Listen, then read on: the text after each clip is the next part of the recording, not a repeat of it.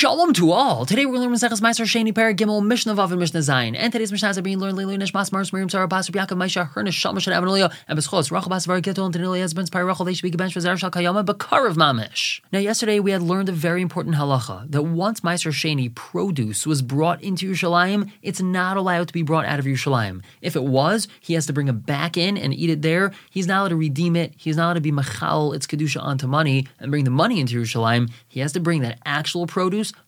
back into Yerushalayim. So Mishnah Vav gives us some more details. Peres shenigmar malachton. If he had produce that already reached Gemar Malacha. Now we know that once produce reaches Gemar Malacha, there's a chiv to take all of its meisters off of it including Meiser Sheni. So he had this produce that already reached Gemar Malacha, Va'avru B'sach Yerushalayim, and was passed through Yerushalayim. He needed to go from north to south or from east to west, and he cut right through Yerushalayim, in one side, out the other. What does he have to do? Yachzer Meiser Sheni Ve'yachab Yerushalayim. He has to take that Sheni that was in this produce and bring it back into Yerushalayim and eat it. Now this is a big chiddush, because when he brought this produce through Yerushalayim, he didn't designate the Meiser Sheni yet, so he didn't know which part of the produce was Meiser Sheni, so technically there was no Meiser Sheni that was brought into Yerushalayim. The Chiddush over here is that since it already reached Gemar Malacha and there was a Chiv to take off Meiser Sheni, it's as if he brought Meiser Sheni into Yerushalayim and then brought it out. So we say that once he does designate the Meiser Sheni, he's got to bring it back into Yerushalayim and eat it.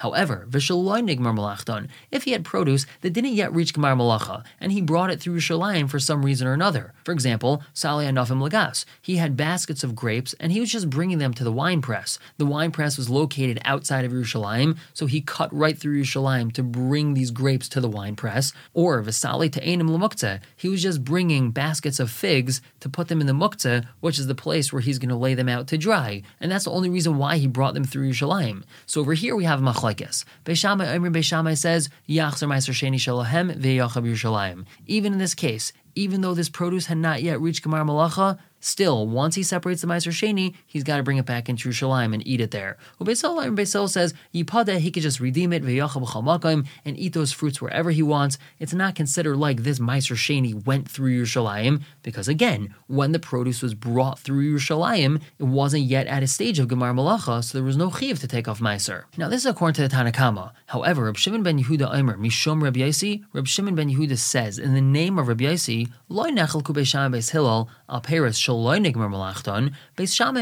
They don't argue about produce that had not yet reached Gemar Malacha. They both agree that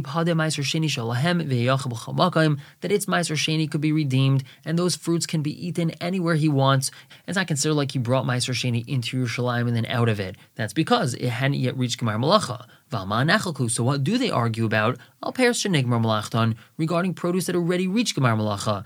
In this situation, we have a machlekes. Shammai Omer Beishamai says Yachzer Meiser Sheni Shalahem V'Yachal Yerushalayim. The Meiser Sheni has to be brought back into Yerushalayim and eaten there. Omer Beisel says even in this case, it's allowed to be redeemed and it can be eaten anywhere, meaning the produce can be eaten anywhere. The produce itself does not have to be brought back into Yerushalayim. Now, the Mishnah concludes with the halacha agreed upon by everyone, v'hadamai, when we're dealing with demai, which is produce that we are not so sure if it had meiser taken off of it. So this produce, nichnas, v'yotzai, v'nifte, it's allowed to be brought into Yerushalayim and brought back out of Yerushalayim. It's allowed to be redeemed even once it was brought out of Yerushalayim. Since demai is a safek, and we already know from Maseches demai that we're much more makel with demai, so therefore demai can be brought into Yerushalayim, out of Yerushalayim, and we're not machmir by saying it's meiser sheni has to be brought back into Yerushalayim and eaten there. It's demai, so we're much more makel. And now moving on to Mishnah Zayin, continuing to talk about this halacha what is considered in and out of Yerushalayim. So ilan shu aimin b'fnim Let's say we have a tree which is inside Yerushalayim, but some of the branches are leaning over the wall. They're leaning outside Yerushalayim.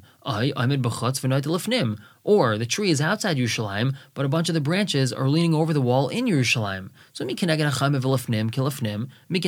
v'lachutz kilachutz. Whichever part of the tree is located on the inner part of the wall, so that's considered to be in Yerushalayim. Whatever part of the tree is on the outer part of the wall and further away from Yerushalayim, that's considered out of Yerushalayim. So let's say he's located inside the wall and he's sitting on the part of the tree which is in Yerushalayim, so he can eat his Meiser Sheni. He just has to make sure that he doesn't hop to the other part of the tree, because that means that he's out of Yerushalayim, and that means that he's taking his Meiser Sheni produce out of Yerushalayim. Let's say he's outside Yerushalayim and hasn't yet come in. He climbs on the part of the tree which is out of Yerushalayim. He can still redeem his Meiser Sheni if he would like to. He's not allowed to eat it there because he's not yet in Yerushalayim. However, the moment he hops to the other part of the tree, which is in Yerushalayim, he's allowed to eat his Meiser Sheni, but he's not allowed to go back to the other side of the tree. And something similar when we're dealing with a Beis Habad, which is an olive press. This is the area where they would press olives into oil. Bate Habadim shepeschehem lifnim v'chalon lechutz. A Beis Habad, an oil press, that the entrance, the Pesach of the oil press was inside Yerushalayim, but the Chalal, the actual oil press itself, was outside Yerushalayim. It was attached to the wall, but it's still located outside the actual wall. Or the entrance into the olive press is actually outside Yerushalayim, but the olive press itself is inside Yerushalayim. So Beishamai Aaron Beishamai says, Hakol Kalifnim, everything's considered like it's in Yerushalayim. That's because, since either the entrance or the olive press itself is in Yerushalayim, so even though part of it is outside Yerushalayim, the whole thing is treated like it's inside Yerushalayim, and he's allowed to eat Meiser Sheni in it. Ubeis Hillel says no. Kilifnim. The part of the olive press which is from the wall and inside is considered to be inside Yerushalayim. Whatever is from the wall and outside Yerushalayim, that's considered outside Yerushalayim. And therefore, he's only allowed to eat Meiser Sheni in the places that are considered to be in Yerushalayim. We're going to stop here for the day. Up tomorrow with a similar halacha with Mishnah Ches, and moving on to more halachas with Mishnah Tes. For now, everyone should have a wonderful day.